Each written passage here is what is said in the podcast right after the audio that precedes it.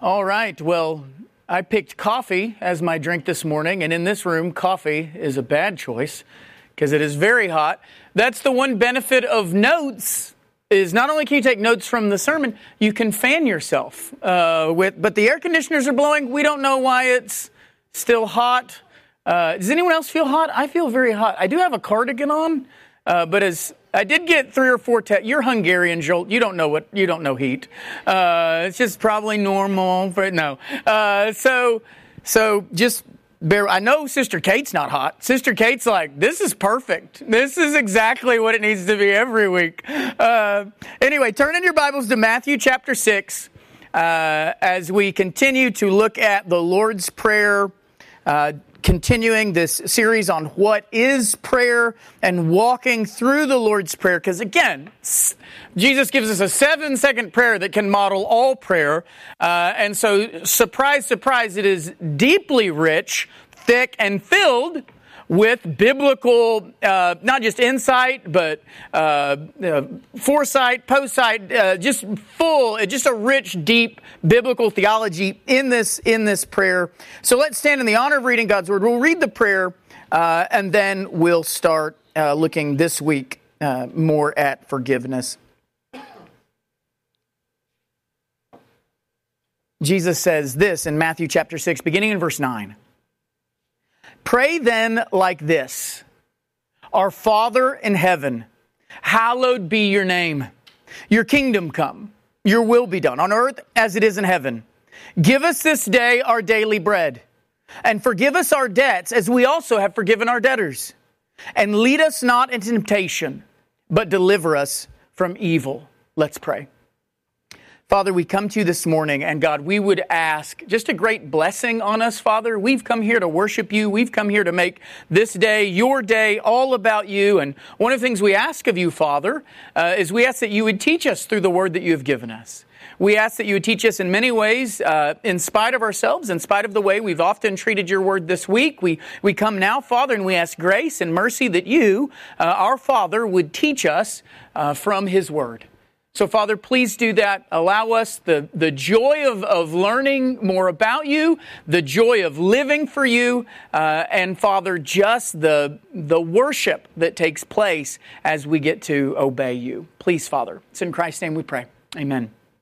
All right, so we've been looking at this fifth request of the Lord's Prayer. So we're in the second sort of table of the Lord's Prayer, the, the ones that focus on us. You know, do this to us. The first ones, again, are all, uh, hallowed be your name, your kingdom come, your will be done. But now we get the second table that is focusing on things that are usward, things where we're praying for ourselves. And after looking at uh, our daily bread, give us, now we're looking at forgive us our debts. And so we're looking at what is forgiveness? Because we talked about if, if we asked, is forgiveness an important part of theology, important part of what the Bible says? Everyone would say yes. But if we asked, what is forgiveness? We'd probably get a bunch of different answers about what forgiveness is, what it requires, what's expected in forgiveness. And yet here, Jesus in the Lord's Prayer tells us we've got to ask God for forgiveness. So we need to know what we're asking Him for. And then, as we're going to see next week, which is probably why we'll all be gone, we've actually got to start forgiving people.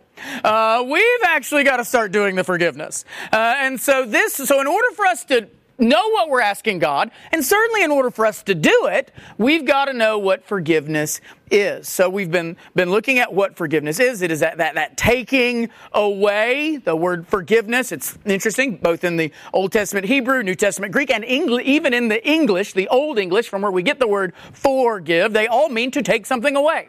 Take away our debt, to take away what is owed. So we saw what it is, and then we saw, the last couple of weeks, we saw that forgiveness isn't just God taking away our debt. We see that there are added benefits to forgiveness as well. Blessings stacked on top of him taking away our debt. So we saw uh, a couple weeks ago what God does to our sin, that when God takes away our debt, our debt is then also paid. In forgiveness, our debt isn't just taken away, our debt is paid, and our sin is destroyed. It is killed. And we'll get back to that great passage in Micah about what God does to our sin. We'll look at that more today. But not only does God take away uh, uh, our debt, our debt is paid, our, our sin is destroyed, it is killed. And then we saw last week week that forgiveness also does great things to us. Not only does it do things to our sin, it does great things to us. So we saw that for us, we saw forgiveness is tied to salvation, that in forgiveness we're saved, we're, we're made alive, we, we gain a knowledge of the Lord, we get fear. The fear of the Lord comes through the forgiveness of sins, and then we saw that it holifies us that, that God actually uses forgiveness to drive us to greater holiness. Now, we're going to look at forgiveness from God's point of view, meaning this beyond what forgiveness is, what is God's attitude toward and in forgiveness? So as God is forgiving us, how does he feel about that and how does he do it? So we know what it is, we know what he's doing, but what is his heart in the matter and how is he giving us forgiveness? There, there are a few reasons that I wanted to talk about this. Uh, one, it's, it's in the Bible, so if God says it, it'd probably be pretty important. He obviously wants us to mention it. So in talking about forgiveness, forgiveness, he talks about how he feels about forgiving us.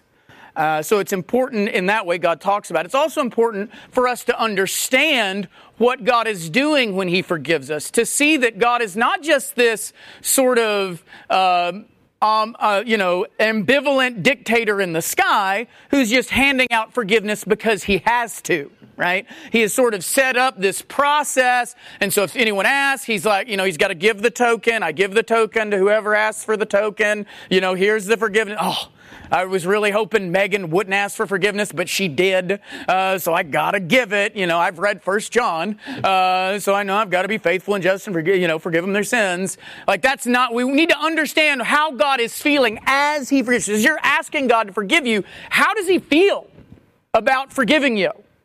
How does he give you that forgiveness? And it's also going to be important for what we're going to see in the coming weeks because the attitude that God has in forgiveness, these are going to be the same attitudes that are going to guide us in our forgiving others. So this is, this is, we know what forgiveness is. This is how God feels as He forgives. And so as we're forgiving, we're going to see, and this is not surprising, we don't just go through the mechanics of forgiving. We have to have the right heart in forgiving as well right? So we need to understand how God is feeling and, and what his thoughts are as he's forgiving so that we can, we can do the same. So how does, how does God forgive? We know that forgiveness again is the taking away, the bearing away of what we know. But the Bible also tells us a lot about God's attitude, his motivation in forgiveness. And the first thing, and so what we're going to see, not just that God forgives, but how how God forgives, the first thing we're going to see is God forgives abundantly.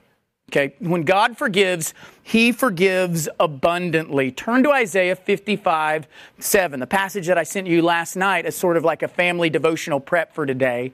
Uh, Isaiah 55 7. Look at what it says. It says, Let the wicked forsake his way, and the unrighteous man his thoughts.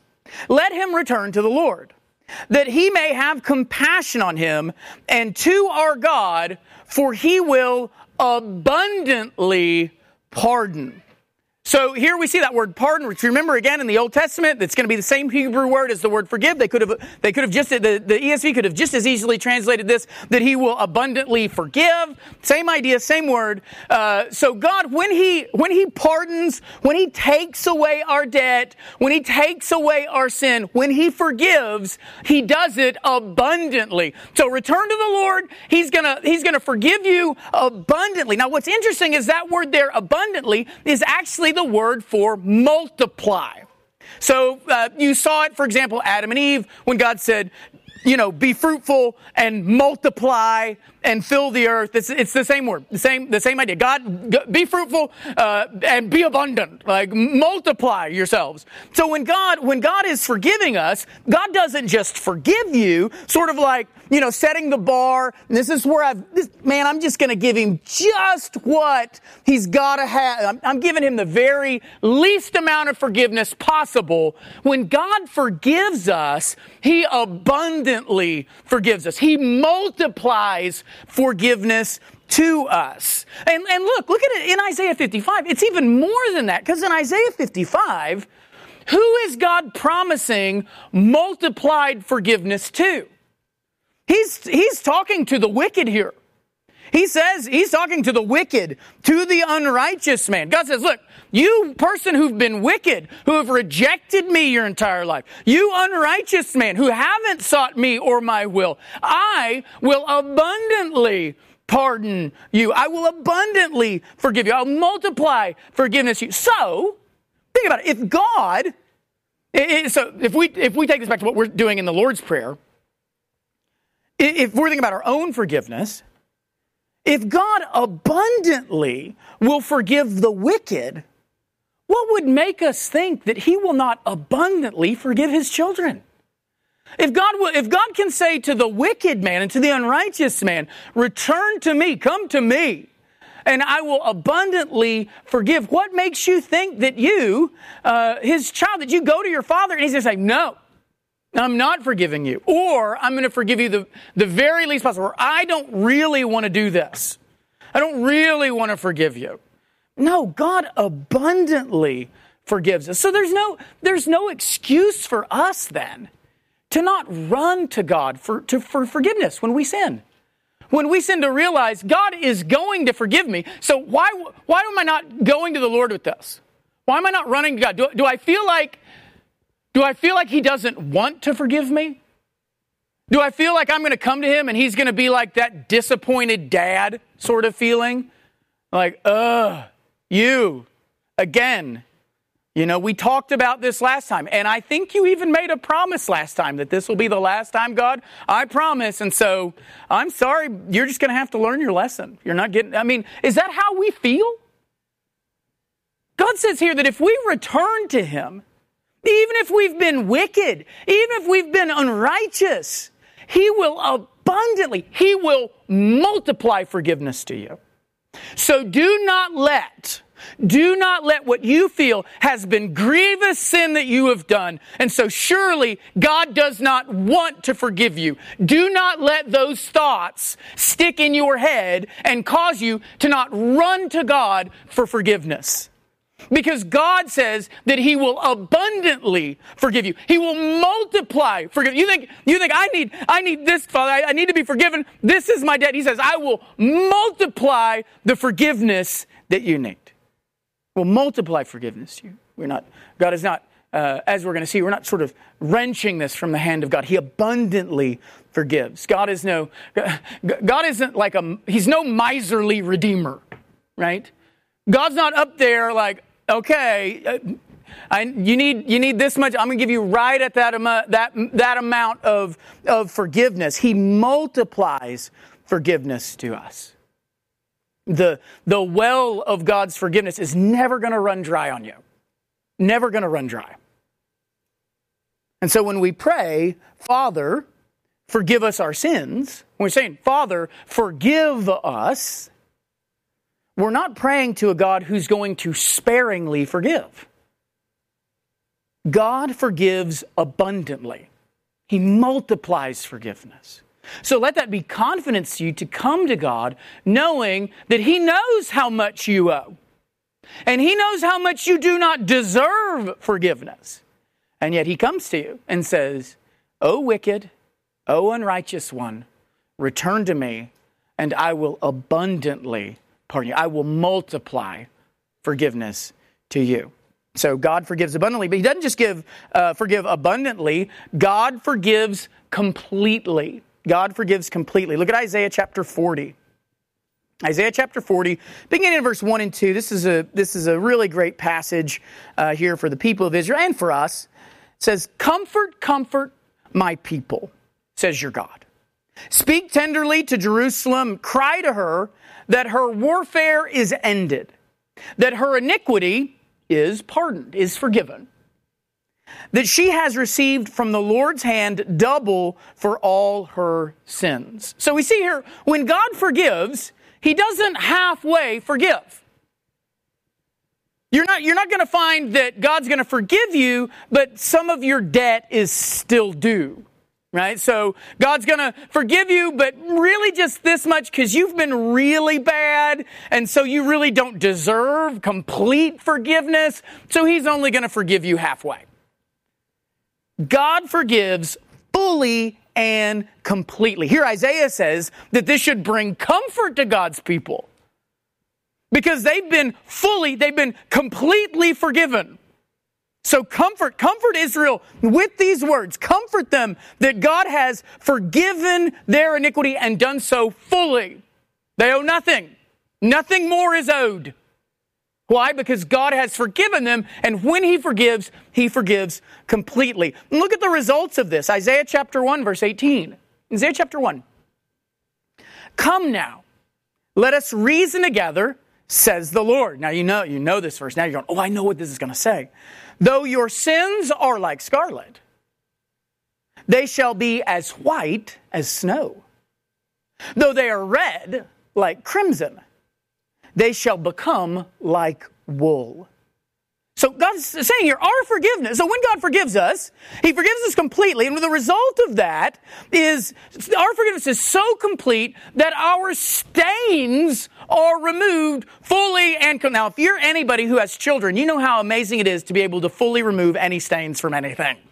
Uh, I've been working on a little ducky onesie uh, for a couple weeks. It feels like, and there's just a couple stains that won't go away. It's to the point now that I don't even know if the stains are there, uh, or if I'm just like imagining that I need like a third set of eyes. Are there stains? Just tell me, or am I psychologically traumatized by this onesie? Uh, but with God, when He forgives us, though our sins have stained us like scarlet. Are we, we are stained inside and out by our sins. We are so completely forgiven by God that He doesn't even just say, I'm going to turn you from scarlet to pink. He doesn't even say, I'm going to turn you from scarlet to like an, an off shade of white. He says, when, when your sins are, your forgiveness is so complete that your stains, though they were like scarlet, will come out and come out so fully that you will be white as snow.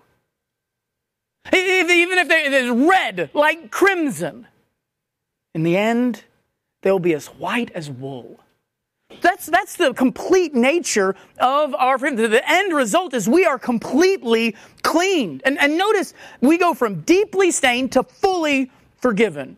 What should be a red stain on us and a red stain for all eternity is gone. Is gone. Why? Because when God forgives, He forgives completely. So we know what forgiveness is, we know what it does, and as God is doing it, He's forgiving us abundantly and He's forgiving us completely. So when we pray, Father, forgive us our debts, understand when God forgives you, He forgives all of you. All the way through. When he forgives you of your sin, he cleanses you all the way through. There's no, there's not a dot left. There's not a, there's not a little tiny bit of a stain left in a, in a part of the fabric that maybe no one's going to notice and it's not a big deal. And so, no, when God forgives you, He makes you completely white, totally clean. It is a complete forgiveness. We are forgiven completely. So when God forgives, He forgives abundantly, He forgives completely, He also forgives freely. Okay, God forgives freely. Look at Nehemiah chapter 9 verse 17. Nehemiah 9:17 says, "But you are a God ready to forgive, gracious and merciful, slow to anger, abounding in steadfast love, and did not forsake them." So God does not forgive. We see God does not forgive begrudgingly to us. When we go to God, and again, this is, that's what I was saying earlier. It's not that God's up there in the sky having to do this act of forgiveness because he's kind of made it where he has to do it. God here, it says, gives, he is, he gives freely. He is ready to forgive. You could translate that, you know, you're a God ready to forgive. You could actually kind of translate it literally, you are a forgiving God. It's just who you are. You are a, you are a forgiving God. That's just what that's what you did. So apart, uh, and I actually maybe prefer that translation, but that's that's. A, In other words, no one is forcing God to forgive. It is a part of his character. He forgives freely because forgiving is part of who he is. When you and I come to God for forgiveness, we're not extracting it from an unwilling judge who really wishes he didn't have to forgive us, but there's some sort of rule that makes it so he's got to. That's not who we're coming to. God is a forgiving God, the forgiving God, and He is ready to forgive.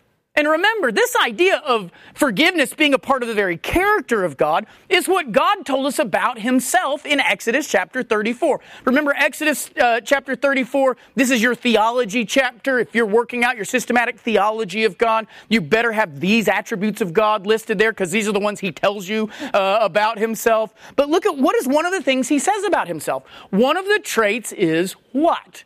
That he is a God who forgives. So, Exodus 34, 6 through 7. Uh, the Lord passed before him and proclaimed, The Lord, the Lord, a God merciful and gracious, slow to anger, and abounding in steadfast love and faithfulness. Does that sound like Nehemiah 9:17? Yeah, it does. It's the exact same words keeping steadfast love for a thousand generations, forgiving iniquity and transgression and sin, but who will by no means clear the guilty, visiting the iniquity of the fathers on the children, the children's children to the third and fourth generation. What did it say right there in the middle at the uh, partway through verse seven? Forgiving iniquity and transgression and sin.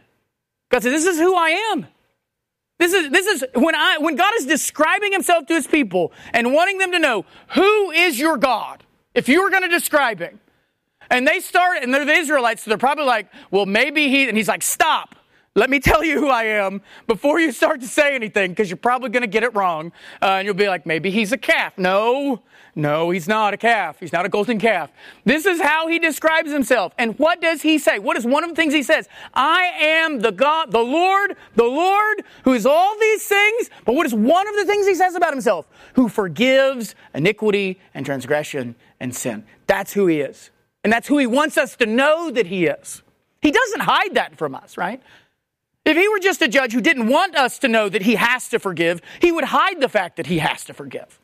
He'd be like, I'm all these things and I'm terrible and I'm ah, and you should be afraid, and which sounds very familiar to a certain Middle Eastern religion. Uh, and you should just fear me and all this stuff. Instead, God, when He reveals Himself, reveals to His people, I forgive. I am a God who forgives. So when we're understanding who God is and we want to understand how is he forgiving, he does so freely because that's who he is, it's part of his character. And the people of God even recognize this. When the people are remembering who God is, this trait, this aspect that God, you forgive, is one of the things that the people remind God of. So if you, if you turn back to Nehemiah, but go to Nehemiah 14, sorry, not Nehemiah. I was like, that's not right. Numbers, Numbers 14. If you go to Numbers 14, this is right after the spies come back. Okay, this is right after the spies come back. They've been, uh, you know, they just reported, hey, the promised land is awesome. It's great. But there's one problem. The people are just as big as the grapes, right? Basically. Uh, and so, yeah, we, we're not going to be able, and so we're not going to be able to go in there. And then what happens? The people start to grumble why'd you take us here? Why'd you do? They grumble against Moses. They grumble against Aaron. They, they wish they were still in Egypt, which just reminds you of how short our, you know, people say, people today have a really short attention span. I'm like, the Israelites got out of Egypt and like immediately forgot. Uh, so don't just blame it on TikTok. Uh, so anyway, so they're, they're, they come out of, of Egypt. They're ready to go back. They're grumbling. And the people had grumbled so much that God threatens to wipe them out and even told Moses, hey, I'll make you a new people. Like we'll go back to Genesis 12. We'll redo it. Abraham's people had their chance. We'll do Moses' people. Uh, and what does what does what does Moses point back to? He points back to who God is. So look at Numbers 14, 17 through 18. And now, please let the power of the Lord be great as you have promised, saying, The Lord is slow to anger and abounding in steadfast love forgiving iniquity and transgression, but he will by no means clear the guilty, visiting the iniquity of the fathers on the children uh, to, uh, to the third and fourth generation. So, so Moses is reminding God of Exodus 34, saying, look, this is, this is who you are. This is part of your character. This is, this is what you do. And so who is God? God is the forgiving God. He does not forgive because he has to. He doesn't forgive out of compulsion. When you go to God and ask for forgiveness, you're not having to rip it out of his, you know, clutching, you know, fist like he's some sort of uh, Scrooge up there who doesn't want to have to, to give it to you. God forgives freely. And so when you say, Father, forgive us, he, he doesn't, this forgiveness is something that he wants to do. He's not doing it because he has to. God forgives because he wants to. He freely forgives. In fact, not only does he forgive freely, he forgives happily. Happily. So again, it could be the idea that God forgives freely. It's just part of what he has to do, but he's ambivalent to it. You ask for forgiveness, I will give it. It'll be free. I'm not gonna be not gonna be snatching, wrenching. It's not gonna happen. I'll give it freely. It happens. In fact, God doesn't just do that, he forgives happily. He likes forgiving. Look at look at Micah chapter seven. And this is that remember this is that passage in Micah where, you know, God is, is killing our sin and then throws its dead body in the sea. I, I love Micah 7 so much. But look at what it says about how God feels in forgiving his people. Beginning verse 18. Who is God like you? Forgiving iniquity, pardoning sin, pardoning iniquity, and passing over transgression for the remnant of his inheritance. He does not retain his anger forever because he delights in steadfast love. He will again have compassion on us. He will tread our iniquities underfoot. He will cast all your sins in the depths of the sea. You will show faithfulness to Jacob, steadfast love to Abraham, as you have sworn to our fathers from the days of old. So why, why does God pardon iniquity? Why does he forgive iniquity? Why, why does he not stay angry? Here Micah says, because he delights in his steadfast love.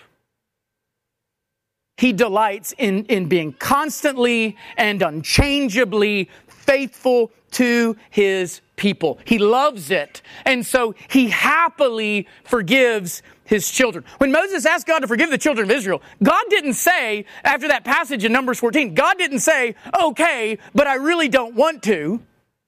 God loves his own steadfast love. He delights in it. He loved that Moses remembered Exodus 34. And God didn't go, oh, you're right. I guess I'll be stead, I guess I'll do steadfast love. Okay, I guess I'll forgive. He loves that Moses knows who he is. He, ha- he delights in his steadfast love. Moses didn't have to pull steadfast love from him. If you pull steadfast love from somebody, that ain't steadfast love. God delights in forgiving.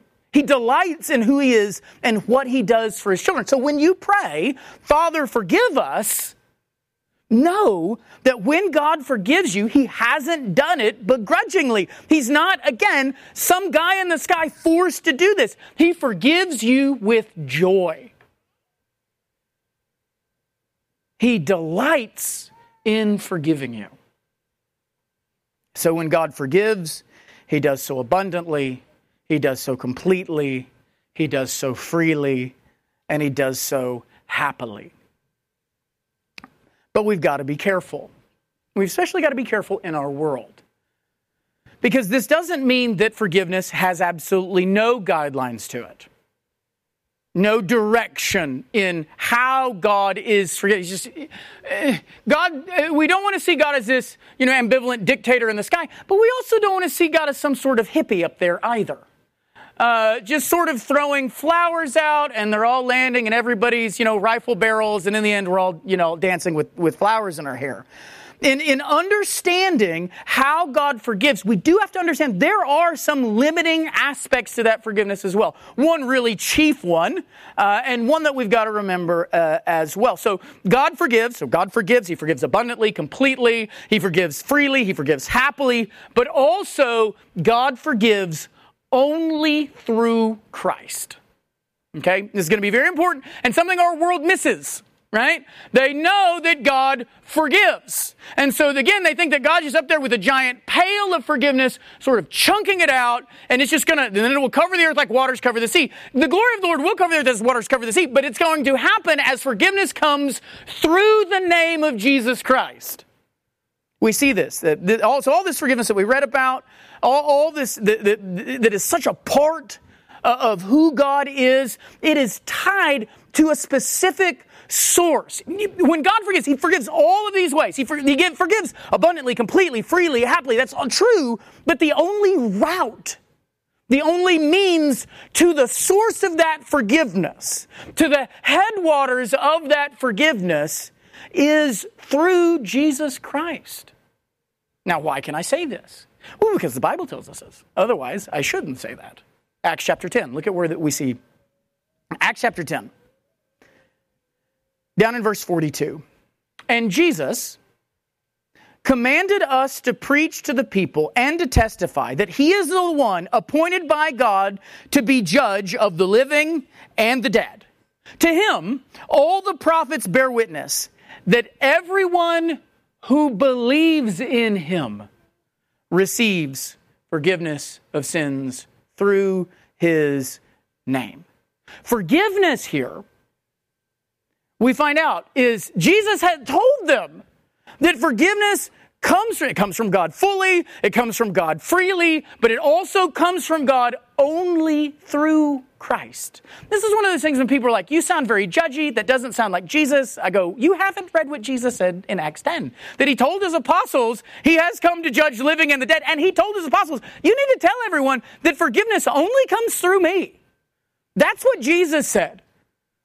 He says forgiveness only comes through, it's only through belief. And, and notice, this is an important part, so we don't get into some, uh, so, some weird sort of theism here. Uh, it comes not just through Christ, sort of, you know, it's through Christ, so everybody gets, it's through believing in Christ.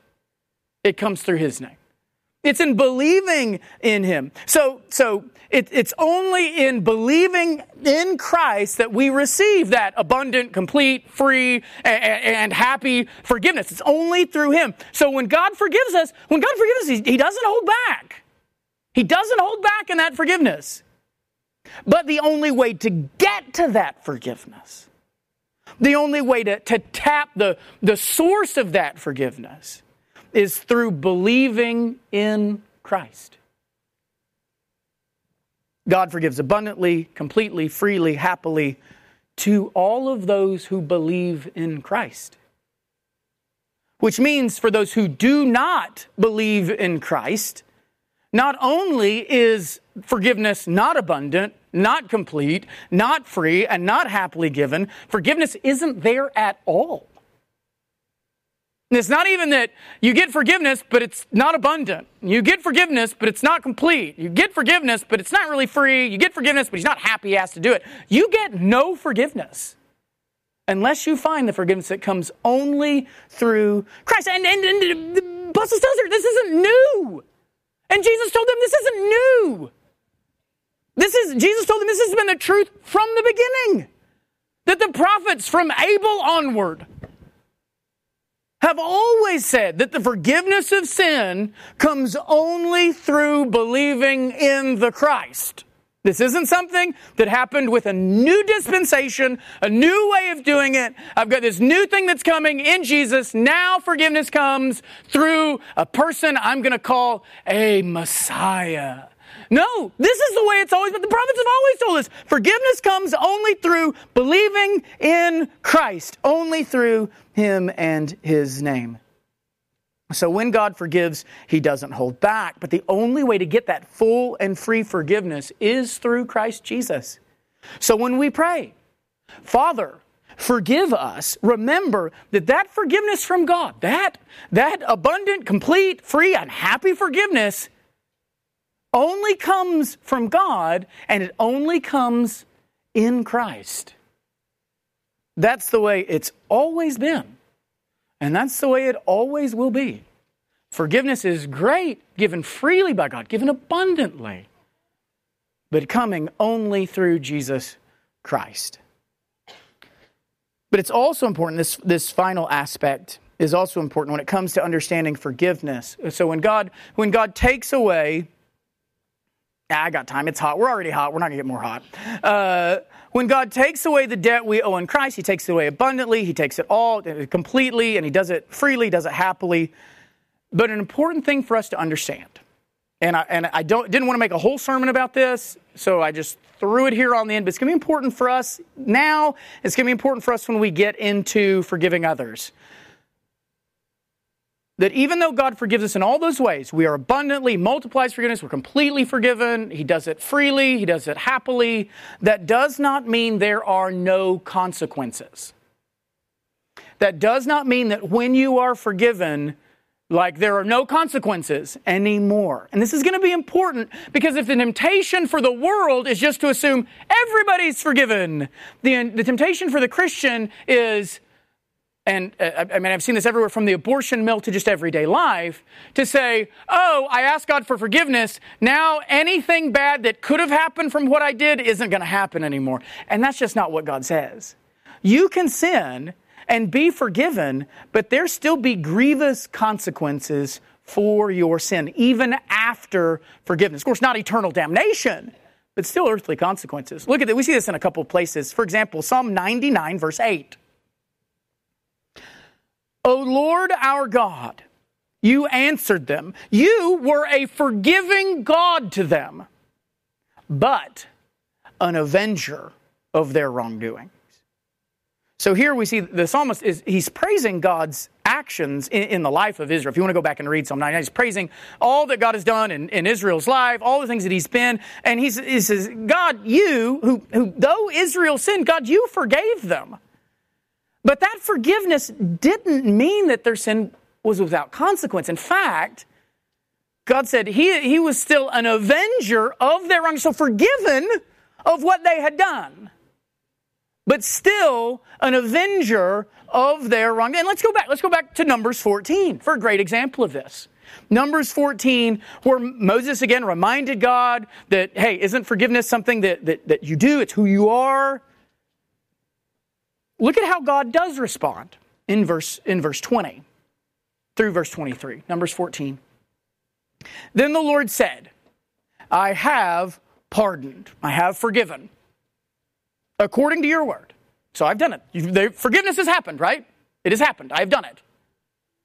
But truly as I live, and as all the earth shall be filled with the glory of the Lord, none of the men who have seen my glory and my signs that I did in Egypt and in the wilderness, and yet have put me to the test these ten times and have not obeyed my voice, none of them shall see the land that I swore to give to their fathers. And none of those who despise me shall see it. So God pardons.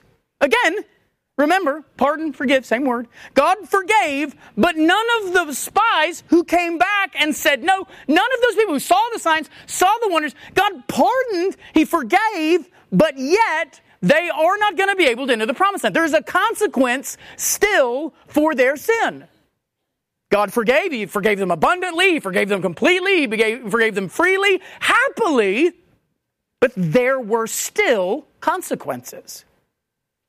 I mean, this would even be true for Moses. Like they're grumbling against Moses and Aaron, right? This is this same thing's even going to be true for Moses and Aaron. If you go down to Numbers 20, Numbers 20, verse 12.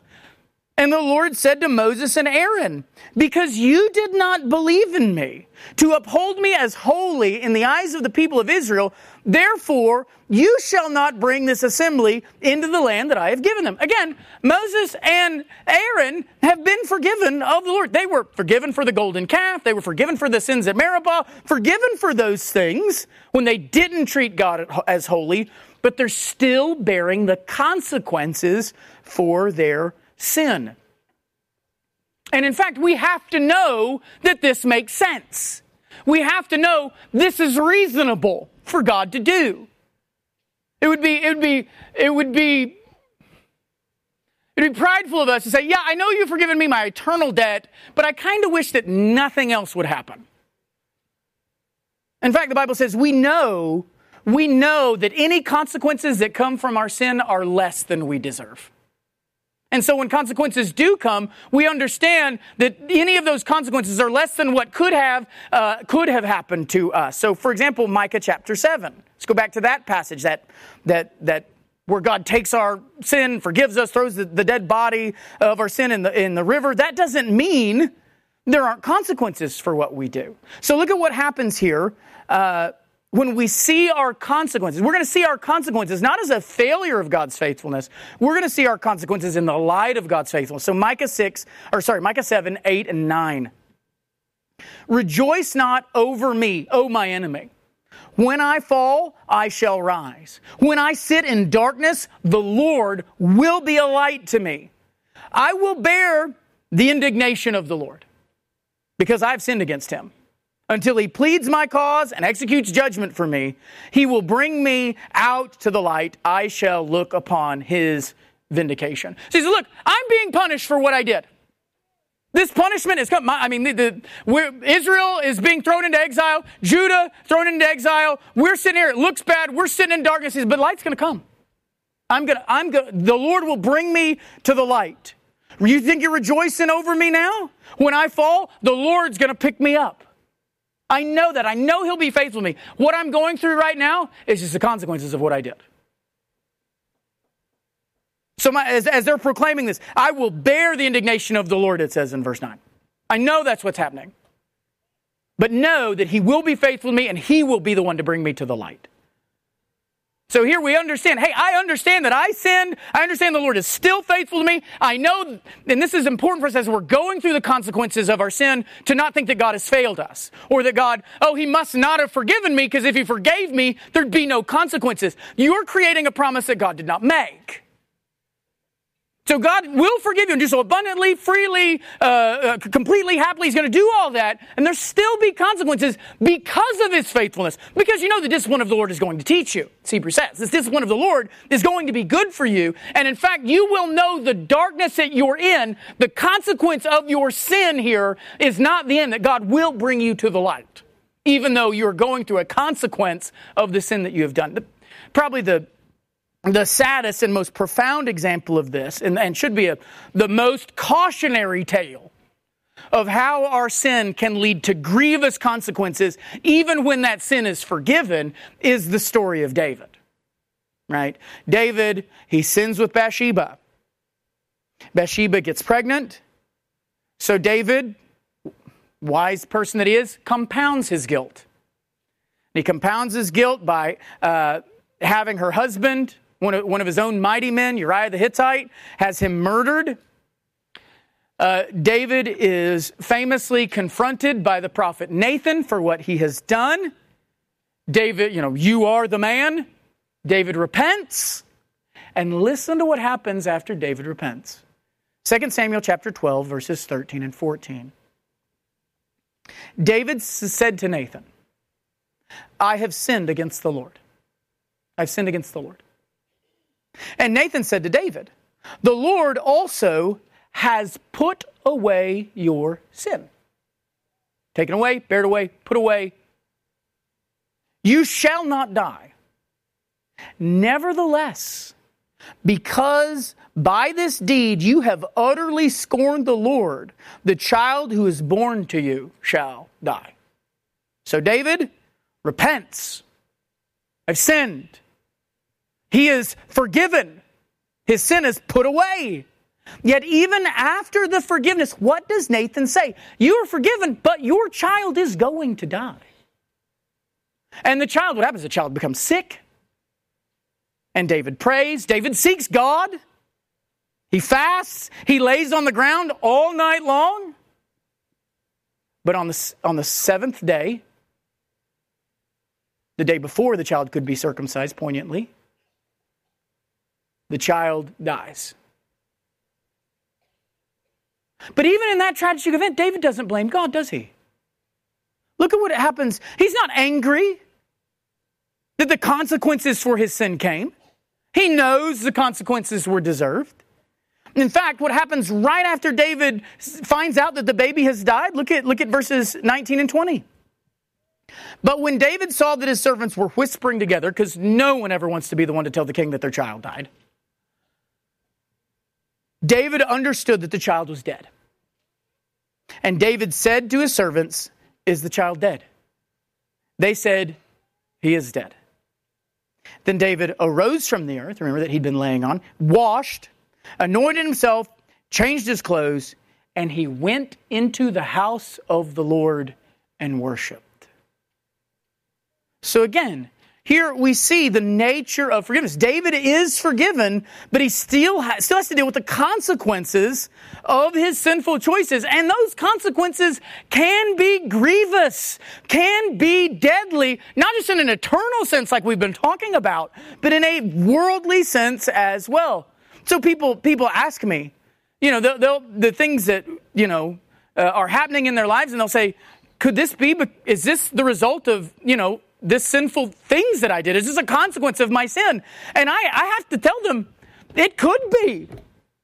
It doesn't mean you haven't been forgiven. It doesn't mean God hasn't completely, uh, abundantly, completely, freely, and happily forgiven you. But yeah, because sin, even after we're forgiven, sin can still have big and long lasting consequences. And this is an important reminder to us about the nature of forgiveness because sometimes we think if I ask for forgiveness, God will forgive me and that'll be the end of any problem from my sin. So we do something sinful, we do something horrible, we're like, ugh, we see all the places that it could lead, and so we try to go, forgive me. And we hope that that's going to sort of cut off any of this other stuff that could happen. And there's no promise of that. The forgiveness is going to come. Your eternal soul will not perish. The Lord is not going to abandon you. You will be forgiven your sin, but consequences can still come from it. Because you can be forgiven of your sin and God still bring dire consequences in your life. I say all that I say all that for this reason. It can be an easy temptation for us as Christians to say, "Oh, I can just ask for forgiveness." Of course you can, but that doesn't mean that your sins won't bring consequences in your life that you might deal with till the day you die. So d- don't tread the pathway of sin lightly because you've seen how great God's forgiveness is. I want to make sure we understand that we don't see the abundant nature of God's forgiveness and so then see our sin as not a big deal which can be, it, because his forgiveness is so large, it can be an easy temptation for us to think, well, I'll just ask for that forgiveness. Understand that forgiveness can come and will come, but that doesn't mean consequences, earthly consequences, won't also happen. That won't, you know, change your life unalterably, make it totally different than it could have been. There's never a moment in David's life after this moment that his child was not dead. Never a moment that he didn't have to look at his other children and count them and remember the one that had perished. Never a moment in his life. One day he would go to see him, and that would be true. But for the rest of his life, he had to deal with the consequence of his sin. That consequence of that sin was not just the day that his child died. The consequence of his sin stuck with him for the rest of his life. So God takes away our debt. We've got to be careful because that can still sometimes leave us with very grievous consequences. Let's pray.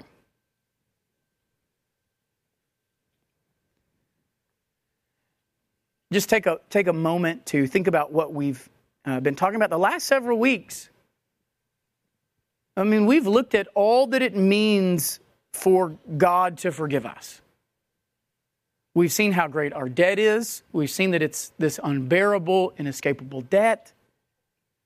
We've seen that in forgiveness, God lifts away, He, he takes away that debt. You know, in the process, our, our, our debt is paid, our sin is completely destroyed. Um, we, we find salvation, we find life, we find knowledge of the Lord, we find uh, the fear of the Lord, we find holiness, and now we add to that that God, when He does forgive us, He does so completely, uh, He does so abundantly, completely, does so freely, He does so happily. And He does all those things only through Christ. But that forgiveness doesn't mean there's not going to be consequences, so don't, so don't treat your sin lightly. I mean, if you want a crash course on what forgiveness is, there it is. If you want a crash course on what the Bible says forgiveness is, there it is. Now, we'll look next week at our responsibility in forgiving and having to mirror God's forgiveness. So if you've looked and you said, wow, God's forgiveness is amazing, you better realize that's the bar you're about to have next week. So you better already start setting your heart because this is going to be a temptation. This is why the Lord talks about forgiveness right after he finishes the Lord's Prayer. And right after he finishes the Lord's Prayer, you've got, you've got, uh, you know, the disciples asking about forgiveness and the Lord teaching about forgiveness and forgiving others. So just take a moment right now and say, Lord, teach me about your forgiveness. Ask Him to write the things that we've been learning on your heart, because this is a lot for us to learn. It's a lot in the Bible, a lot of verses. But we know that God promises He plants every seed. So ask that He would water them, ask that He would grow them, that you would begin to grasp what forgiveness is. So that you might understand Him better, and so that you might understand your own need to forgive better. How has God grown your understanding of forgiveness? One thing we can do right now is just thank the Lord for that. If you understand forgiveness more now than you did a month ago or two months ago, take a moment and thank God for that. Thank God that you understand His forgiveness more, because that comes only from Him. So thank Him for it. Praise Him for teaching you. Thank Him. Your God. I mean, you didn't just reason this. We didn't just put these verses on the screen and you got it. The Lord taught you these things. Your Father is teaching you about the forgiveness that He has worked in your life and in your eternity. That's a great grace from God. And when, we, when we're looking at forgiveness, our, our response is really simple. I mean, worship. We should be worshiping the Lord because of what we've seen. Worship God for this forgiveness. Never forget the weightiness of your sin. Never forget the unbearable nature of your sin. Rejoice in that, the multiple layers of blessing that come in that forgiveness. So rejoice right now. God, I can't believe that in forgiveness I get all these. I get my debt paid. I get my sin destroyed. I grow in a knowledge of you. I grow in a fear of you. I find salvation and life. I, am holified. All of those things, Father. When you forgive me, this added blessing to me, the sinner, but also your child. Marvel. Marvel at your Father's faithfulness. Marvel at His forgiveness and seek that you might be able to mimic it. Ask God right now, God, I am seeing how amazing your forgiveness is, and I know what's coming. I know that I have to look like you. And God, you have just shown your forgiveness to be great and abundant, and I am small and fickle. So pray now for strength. And then run to Christ. We saw that all of this comes only through Christ, only through belief in Him, only through His name. So cherish Christ. Cherish your Savior, because if it weren't for Him, all of this forgiveness that we talked about would not be yours, because it is only yours through Jesus Christ. So run to him for forgiveness. Find forgiveness in him. Find a father who, get, who forgives abundantly, completely, freely, and happily in Christ Jesus. Father, we come to you today. We, your people, we've gathered here to worship you on your day, on this Lord's day. We have, out of sheer delight of our souls, gathered together to praise you, to lift up your name, to say every day of this week has been a blessing from you. Every day to come has been a blessing from you. We are image bearers of you, and we lift up your name. We glorify you. And so, Father, part of that today has been hearing from your word, you telling us what type of image bearers we must be. And we've learned about who you are as you forgive. We've learned about the forgiveness that you give us. So, Father, may we cherish these truths. May we think about who you are and how you forgive. And may we rejoice in the way that you forgive us. May this understanding of forgiveness give us a better picture of who you are. May we not see you as some just distant God, but may we see you as a, as a father who is happily forgiving us, even more so than we happily forgive our own children. When they come to us and say they're sorry, when they come to us and apologize and ask forgiveness, we rejoice. How much more, if we who are wicked do such a thing, how much more you who rejoice over your people and freely and happily forgive them. So, Father, may we remember that. May there be nothing, nothing that hinders from us coming to you and confessing our sin and seeking forgiveness. Nothing that keeps us from praying, Father, forgive us our sins. May remember that all of this comes through your Son. And we thank you for Christ. We thank you for our King. And we are here in His name, gathered because of what He has done. So, Father, may our worship today have been pleasing to you, may it have been acceptable in your sight because we give it all in the name of Christ, who is the source of our forgiveness. And so, Father, we thank you. We praise you. We worship you. May you be glorified today and every day of our lives. It's in Christ's name we pray. Amen.